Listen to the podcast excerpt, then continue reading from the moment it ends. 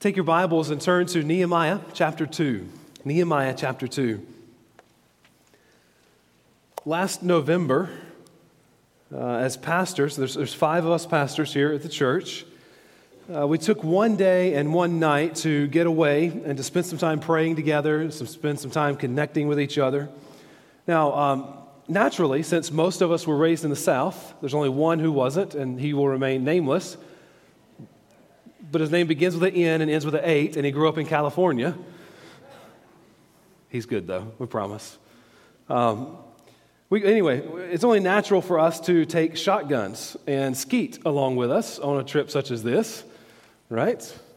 It's a natural thing to do. Um, we were having fun at one point. We were out shooting uh, skeet out over the lake, and don't worry, there were no boats on the water, so it was perfectly safe, I promise. And, um, and here, was, here was one thing that happened. Okay, I got a video I want to show you here.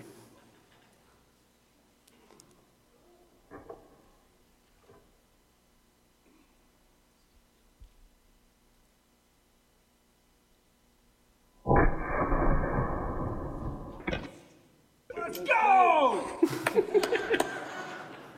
Y'all didn't know I was a trick shot artist, did you? Yeah? Um, it happened one time, and don't ever expect for it to happen again, okay? It was, it was luck, I'm sure. I'm sure that's exactly what it was. But, but I said a phrase there at the very end of that. Um, it was, let's go, right? Let's go. Now, I said it with a really excited voice because I had just done something that I tried 20 times to do. It really wasn't 20 times, it was maybe like three or four. I don't know, something like that. But anyway, um, I was excited about it. So I said, let's go. Now, let's go is a phrase that you might have heard before when somebody's excited about something. Uh, let's go is a phrase that could be used by a military or an army as they're about to charge into battle, right? Let's go. Uh, in my house last night, there was myself and four boys. Even though the youngest is only 15 months, I had him yelling, Let's go, Duke. Yeah. Yeah. Sorry, Carolina. Let's go. Right? It's something that it's something that it, it communicates the excitement. It gives voice to the excitement in your heart, and it gives a voice to the to the willingness that your body has to take action. Okay? It, it's one of those phrases, I'll say that again. It's one of those phrases that voices the excitement in your heart and it voices the willingness of your body to take action with whatever it is in your heart. Today, we're going to see a group of people who are ready to say, Let's go. Let's go. We're in this series working through the book of Nehemiah, and, and in this study, we are seeing God rebuild a place and revive a people. Rebuild a place and revive a people. Specifically, today, we're going to find that God is a big God who specializes in doing more than we can ask or imagine or even think up. It's kind of been a theme as we work through this series so far that, that God is bigger than what we can even imagine. And when God is big to us, great things will happen. Just by way of reminder, just so we can remember where we're at, we started this series three weeks ago. And uh, on that Sunday, we saw an introduction to the book of Nehemiah. We looked at the background.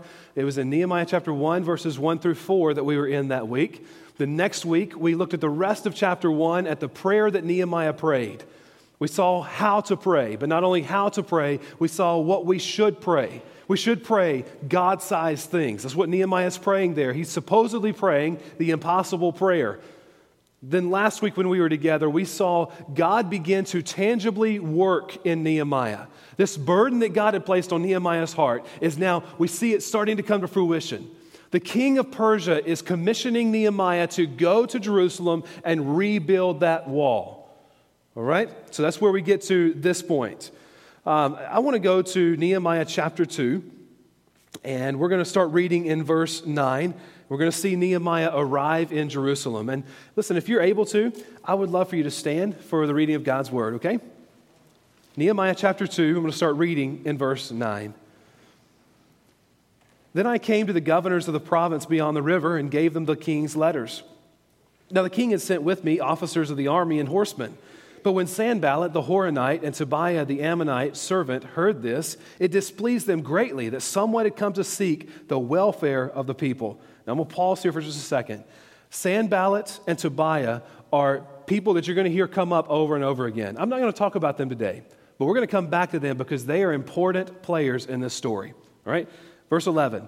So I went to Jerusalem and was there three days. Then I arose in the night, I and a few men with me, and I told no one what my God had put into my heart to do for Jerusalem. There was no animal with me but the one on which I rode. I went out by night by the valley gate to the dragon spring and to the dung gate, and I inspected the walls of Jerusalem that were broken down and its gates that had been destroyed by fire. Then I went on to the fountain gate and the king's pool, but there was no room for the animal that was under me to pass. Then I went up in the night by the valley and inspected the wall. And I turned back and entered by the valley gate, and so returned. And the officials did not know where I had gone or what I was doing. And I had not yet told the Jews, the priests, the nobles, the officials, and the rest who were to do the work. Then I said to them, You see the trouble we are in, how Jerusalem lies in ruins with its gates burned. Come, let us build the wall of Jerusalem, that we may no longer suffer derision. And I told them of the good hand of my God, that been, of the hand of my God that had been upon me for good, and also of the words that the king had spoken to me. And they said, Let us rise up and build. So they strengthened their hands for the good work. Oh, but when Sanballat the Horonite and Tobiah the Ammonite servant and Geshem the Arab heard of it, they jeered at us and despised us and said, What is this thing that you are doing? Are you rebelling against the king? Then I replied to them, The God of heaven will make us prosper, and we, his servants, will arise and build, but you have no portion or right or claim in Jerusalem. All right, let's go to the Lord in prayer together. Father, as we approach your word today, um, we do so with humility, understanding that in your word is found life. Father, it is your very words breathed out for us today so we can read and understand and then apply your word to our life. So, Father, as we approach this time, we do so humbly. Um, Lord, asking that you would speak to us. Father, would you sharpen us? Father, would you draw us closer to you? We love you, Father, and thank you for loving us. And it's in Jesus' name I pray. Amen. All right, you can be seated. Nehemiah has arrived in Jerusalem. Now, this is a journey that would have taken about two months. In fact, it's a minimum of two months for this journey to take place. It may have taken as much as, as three months to go from Susa to Jerusalem, all right? But now he is here. I want you to think with me for a moment. Last week, when we were together, we talked about how Nehemiah had been fasting and praying for four months, okay? Then you go and you add on the two months. That's the minimum for Nehemiah to have arrived in Jerusalem. That means it's been six months since Nehemiah first started praying and pouring his heart out to God with this burden that God has given him to do something about Jerusalem. So that's six months of losing sleep, that's six months of fasting and praying, that's six months of planning, that is six months of anticipation, building, wondering what God is going to do, excited about what God is going to do. Now, if I'm Nehemiah, when I hit the ground in Jerusalem, I am ready to jump into the work. Let's go, right? Let's do this. But what is it that Nehemiah does first? He waits three days. He waits three days. Now, as we work through this passage for today, I'm going to give you a few statements that kind of highlight the narrative that we're talking about here, okay? So pull out your bulletins, write on the back of them, write down these statements. And here's the first statement you want to write down, and that is that Nehemiah had tactical patience. Nehemiah had tactical patience. Now, here's the definition of tactical from the dictionary. All right, it is showing skill in planning or maneuvering to accomplish a purpose. Showing skill in planning or maneuvering to accomplish a purpose. All right, so when I take the word tactical and patient and put it together, here's what I'm talking about it's being patient to wait for the right timing to take action. But while you're waiting, Get this. While you're waiting, you're also planning and strategizing so you're ready when the time comes to take that action. It's exactly what Nehemiah does when he gets to Jerusalem.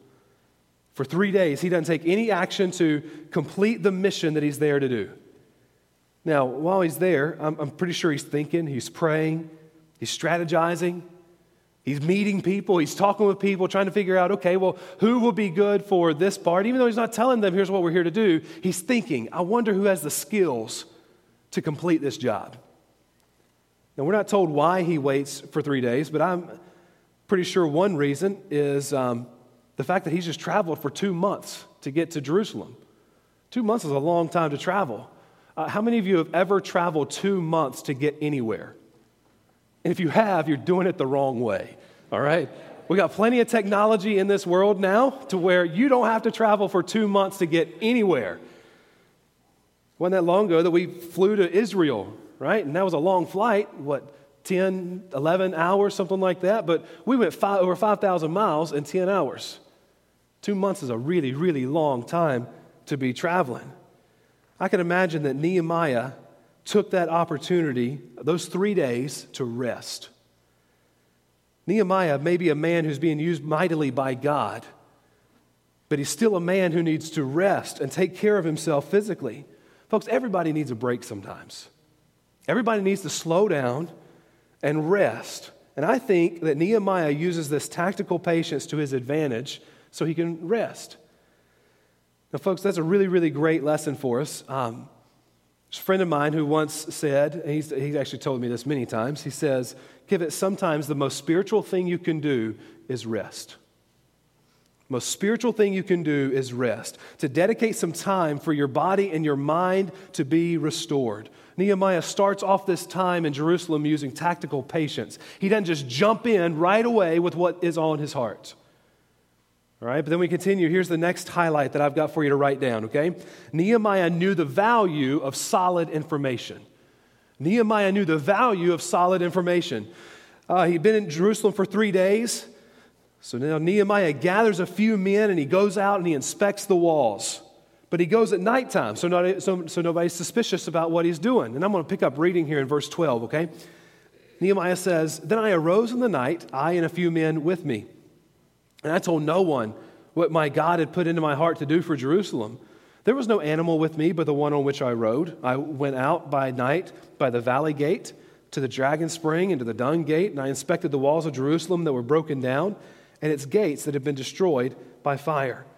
Then I went on to the fountain gate and to the king's pool, but there was no room for the animal that was under me to pass. Then I went up in the night by the valley and inspected the wall, and I turned back and entered by the valley gate, and so returned. And the officials did not know where I had gone or what I was doing, and I had not yet told the Jews, the priests, the nobles, the officials, and the rest who were to do the work. Now, as I'm reading gates and I'm reading walls and all of that stuff, you might be thinking, I have no idea what that means. So here's what I would encourage you to do. Later on, take this passage of Scripture and Google a map of Jerusalem in Nehemiah's time.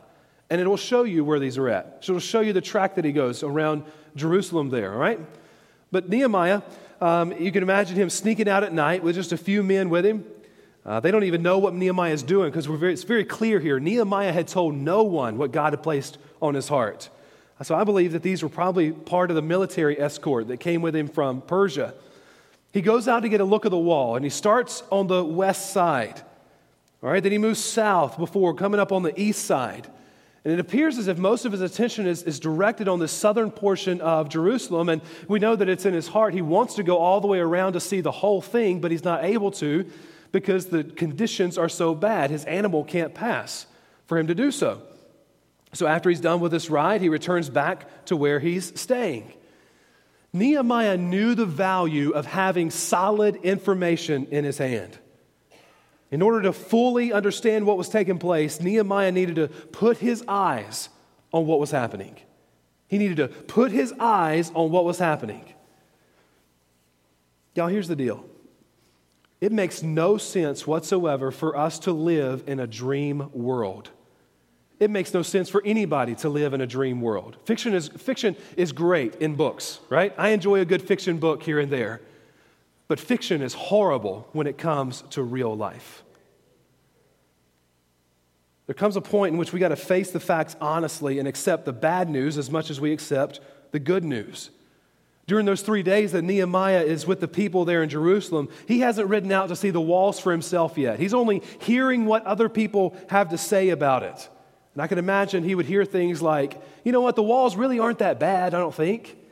Um, we're not in that much danger from outside forces. There's only this army and that army and that army that want to overtake us. But you know what? It's not so bad. We'll be just fine staying like this. These residents of Jerusalem had been there, some of them for decades, some of them for only about 15 years. But sometimes, when you have lived in the middle of a difficult circumstance for a time, you can begin to morph into a perception that the difficult circumstance is better off than it really is. It makes you think, you know what, things aren't really as bad as I, as I initially thought. Your perception begins to morph into the thought that the difficult circumstances are really not that bad after all. But it's at that point that reality hasn't changed. The reality is the same, right? But your perception of reality has changed. So it begins to take place. The reality hasn't changed. It is, it is what it is, but your perception of reality has started to change. I want to equate that to us here for just a moment. And there's several ways that I can do this, but but here's, here's one that I really want to hit home with. And that is this that, that we live in a world in which sin and death and destruction are all around us. We see it on a daily basis. You turn the news on, and uh, you don't have to watch very long to where you see, uh, you know what? We just live in a, in a sinful, broken world. And sometimes it would be easy for us to get so caught up in the way things are that we miss what they were supposed to look like. We forget that God's original design for our world was for us to live in relationship with Him, in close relationship with Him. And it could be easy for us to look around at this world and say, you know what, this world is not that bad. Completely missing the fact that there's people all around us who are dying and going to hell because they don't have a relationship with God. Folks, let's not get so caught up in this world that we forget we were made to live in another one. This world is not my home, I'm just passing through, the song says, right? But while I'm here on this earth, I've been given an assignment from Jesus to make him famous wherever I go. In the middle of confusion, a believer has got to be able to view the world long enough to see the reality, to see it for what it is, but then jump in there with the job that, that God has given us in his ministry of reconciliation. The reality doesn't change, but our perception of reality does sometimes change. So we go back to Nehemiah. Nehemiah goes on this night ride to see the reality. Nehemiah needs to see for himself what's really going on. I love what Warren Wiersbe says. He makes this comment. He says, Nehemiah saw more at night than the residents saw in the daylight, for he saw the potential as well as the problems. Nehemiah saw more in the night than the residents saw during the daylight because he saw the potential as well as the problems. As Nehemiah is out inspecting those walls, he's not just looking at destruction. Even though there's destruction all around him, he's also looking at potential. What could be done with this? I can imagine him thinking. What could be done in the future for the glory of God and the good of these Jews in Jerusalem? What can be done? Would have been his thought. Church, listen, um, there is a time for looking at the destruction around us. In fact, we talked about that the very first week that we were together in this series. Destruction is all around, right? Open your eyes and see the destruction. However, there is also a time for looking at the potential. We don't get so, so, so bogged down in the destruction that we completely miss the potential around us. There is that time for taking a hard look at reality, for not living in that dream world, but living in the hard truth of where we're at the beautiful thing about serving a big God is that He specializes in redeeming the broken things of this world. Some of you are here today, and as you look at your life, all you see is the destruction of broken relationships and, and, and damaged trust and no hope. Right? Some of you, that's what you see when you look at your life. You don't see what could be because you're so blinded by the heartache and the disappointment that seems like it dominates your life. About the time it seems like you get a breath of fresh air, all of a sudden you're going under again. And you're wondering, am I ever, ever going to make it in this world? Can I ever make it in this world? You're like the people of the, the city of Jerusalem. You've tried to rebuild those broken down walls. They're all around, and you've done what you could to, to rebuild them, but it seems like roadblock after roadblock comes up, and you've gotten nowhere. And so now you've simply resigned yourself to living in the middle of that destruction. You know what? I can't do anything about it, so I'm just going to live in the middle of it. When all along God is looking at you and He's telling you that yes, it may be tough, and yes, the reality is that there is heartache, but that He's big enough to handle your destruction. He's big enough to handle your destruction. Folks, in many ways, Nehemiah is like Jesus, coming to live in the middle of the brokenness of this world, but coming for the purpose of showing people that God has not forgotten them, that He's doing what's necessary to bring about redemption. Nehemiah is willing to immerse himself in the destruction to bring about redemption. That's the same thing that Jesus is going to do a little bit later, except on a much larger scale. You see, there was a time in which Jesus, as the Son of God, stepped down into, the, into this world that was filled with sin and death and brokenness, and he did what was necessary to bring mankind into a relationship with God. He died a death he didn't deserve to die in my place so I could have life, eternal life. You might be here today and you're so accustomed to the destruction around you that you've started to accept it. Or, or maybe you think that there's no way out of it. While there's a time for seeing the destruction, there is also a time for taking action in the middle of that destruction. If you're here today and you're one of those people that I'm talking about where you feel stuck, I can't breathe anymore. I can't go from day to day anymore. Is there any hope in this life anymore? Much like the people in Jerusalem might have been feeling. They can I tell you today that there is hope? And our God is extending an offering of a relationship with Him and eternal life. He's calling you to take action in the middle of your destruction. If you want to know more about what that looks like, come talk to me after the service or talk to another Christian around you. What in the world does this mean? I'd love to talk with you about it. I, I love doing that. God is calling you out of the destruction into life with Him. So, going back to Nehemiah, he's gone out, he's looked at broken down walls, he's seen more in a night than most people see in the daytime. He sees the problems, but he also sees the solutions. So, what's the next step? Here it is. Nehemiah says, Let's go. Right? Let's go. Reading verse 17. Then I said to them, You see the trouble we are in, how Jerusalem lies in ruins with its gates burned. Come, let us build the wall of Jerusalem so that we, we may no longer suffer derision. And I told them of the hand of my God that had been upon me for good, and also of the words that the king had spoken to me. For they said, Let us rise up and build. And they strengthened their hands for the good work. Folks, if you mark your Bibles, um, I, I want to encourage you to mark your Bibles with three words in verse 17, okay? Look at verse 17. You can draw a circle around it, you can underline it, you can draw a box around it, you can heart, whatever you want to draw, okay? But here's three words that you want to take note of there's the word we, the word us, and the word we again. Nehemiah says, You see the trouble we are in, how Jerusalem lies in ruins with its gates burned. Come, let us build the wall of Jerusalem, that we may no longer suffer derision. Nehemiah personally identified with the difficult circumstance that these Jews are in. He didn't cast blame. He didn't, he didn't accuse previous generations. He didn't point his finger and say, this person's at fault. No, he just said, hey, here's the reality. Here's where we're at. So let's move forward. Let's do something about this. He simply pointed out that problem and said, let's take action. And they did. I love what Chuck Swindoll says. By the way, he's got a, an excellent book on the, on the book of Nehemiah that he wrote. It's entitled Hand Me Another Brick. Hand Me Another Brick. And if you get a chance sometime, you should buy that book and read along as we work through this study. All right, but here's what he says Nehemiah didn't promise material incentives when he addressed the Jerusalem officials. He didn't offer prizes to the fastest working families or a week at the Dead Sea for the group that's doing the most attractive work. Nehemiah simply said, See the ruins?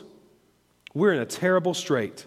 Let's rebuild this wall. And the people said, Let's do it. Let's go. Earlier, I showed you a video from a few months ago when the five of us as pastors got away for a couple of days. What you wouldn't have seen in that video was the five of us earlier that morning gathered around a dining room table, pouring our hearts out before the Lord and asking Him to work as only He can through our church. What you didn't see is each of us begging God for the faith needed to see Him accomplish the impossible. each of us asking God to do great things in our church and in our city through the ministry of this church. There was a phrase that came out of that prayer time, and it was, it was a really simple one Father, let's go. Father, let's go. It wasn't a, it wasn't a prayer of pride, it was a prayer of humility, it was a prayer of, of brokenness. It was a prayer that gave voice to the excitement in our hearts, and it gave voice to the willingness in our bodies to take action. Church, we serve a big, big God. He's a God that calls us to follow Him to big things. There comes a time in which He gives that burden, just like He did with Nehemiah. He gave Nehemiah that burden. There's that period of time allowing that burden to mature, just like he did with Nehemiah. Those four months of that burden maturing inside of him. There's a time of gathering information, like Nehemiah has done here, and going out and seeing the wall and talking with people. But there comes a point in which it's time to say, let's go. Very soon, our church is going to be at a point in which each individual member and our church as a whole will be faced with a decision of whether or not to say, let's go and put action to what God's calling us to do. Some of you are here in this room and, and you have a God given burden to do something and, and something big for God, or maybe it's something that maybe is, is somewhat insignificant, but you've been chewing on this burden for this, this burden long enough. That burden is long past mature. And it's time for you to just simply say, let's go. Let's do this. I don't know what it might be, but there's, there's, there's a good chance that in a room this size that there's some people that God has been burdening you to do something and you've been wrestling with it and, and, and man, that thing is long past mature and you say, all right, let's go.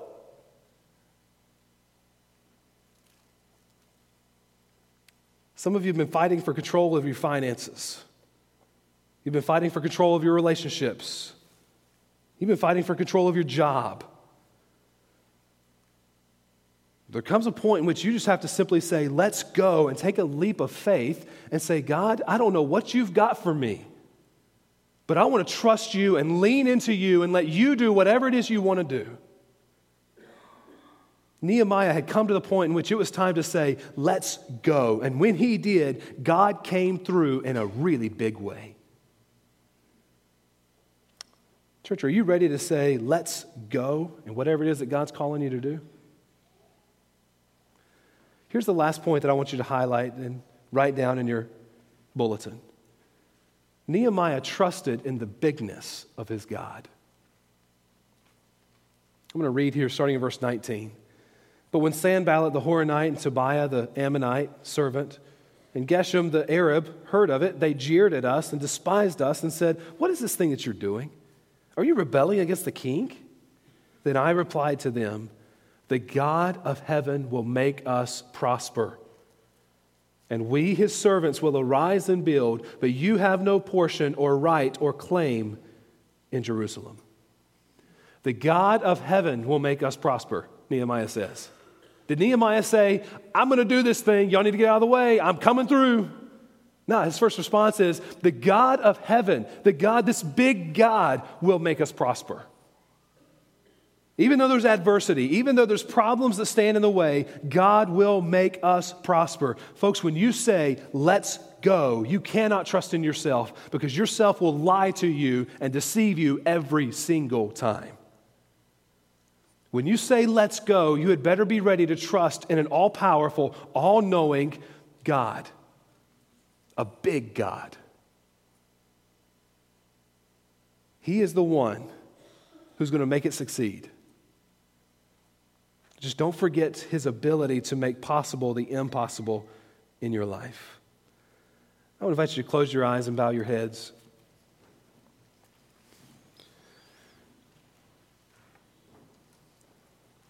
Some of you know what I'm talking about when I say that you've got a burden. Something that you feel like God's calling you to do, has been calling you to do for some time, and, and you just haven't responded with a let's go, let's do this. Some of you today just need to simply say, All right, God, let's go. Others of you may be here and, and you know what? You, you just, you're praying, God, would you do something? I don't know what, what. Would you do something in my life? I need you to show up in a big way. And it's not that he's necessarily placed a burden on you, but you know that you're, you're devoid of him doing any kind of work inside of you. Well, that's an opportunity for you to say, let's go. We're going to sing a song here in just a moment. Yes, I will. And, and while we sing that song, think about those words, let's go.